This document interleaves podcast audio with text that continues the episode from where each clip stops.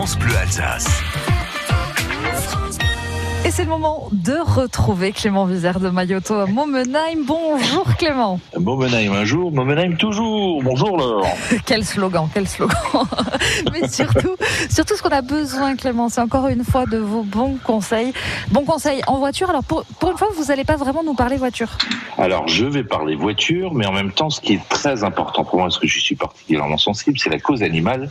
Et comme l'ensemble des départs en vacances se profilent euh, très très rapidement maintenant, on va parler deux minutes de transport de nos animaux dans les voitures sur la route des vacances. Alors, ce qu'il faut faire et ce qu'il ne faut pas faire, j'imagine. Alors, surtout ce qu'il faut faire. Euh, il faut prendre bien soin, évidemment, des passagers et des animaux. Alors, je vais plutôt me concentrer un petit peu sur les chiens parce que je vous avoue que les chats, c'est quand même un petit peu plus compliqué à gérer. Mm. Et là, je vous conseillerais de les mettre dans une box, euh, soit dans le coffre, soit sur le siège arrière, évidemment bien installé, évidemment bien à la taille et évidemment en évitant toute la chaleur pour les, nos petits toutous euh, en particulier, euh, ben, il y a une chose évidente à dire, c'est qu'il faut en aucun cas que le chien soit un obstacle au conducteur.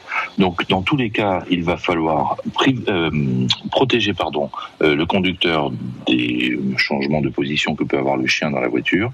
Donc, idéalement, on l'installe à l'arrière sur le siège avec un petit harnais ou une ceinture, ou alors on le met carrément dans le coffre avec une grille de séparation ou ce qu'on appelle également un box de transport, toujours bien adapté à la taille pour qu'il puisse s'installer tranquillement.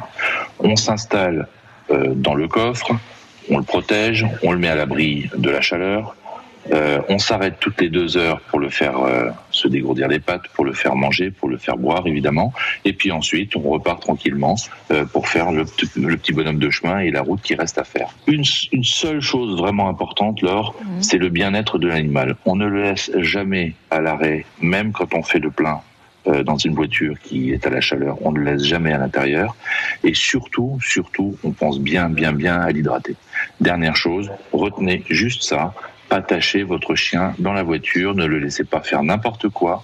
En cas de choc, ça peut être un objet euh, qui va être propulsé à l'avant ou à l'arrière, qui peut mettre en danger le passager, le conducteur et évidemment l'animal en lui-même. Et surtout, on fait aussi grosse distribution de caresses. Ça, c'est important. Ouais, mais ça, les gens bien intentionnés sauront le faire. On ne parle pas des autres. Merci beaucoup, Clément, pour, euh, pour ces bons conseils. Des conseils, bien sûr, qu'on retrouve aussi euh, sur, euh, sur FranceBleu.fr. Et puis vous, on aura le plaisir de vous retrouver dès la saison prochaine sur France Bleu Alsace. Bonnes vacances à tous.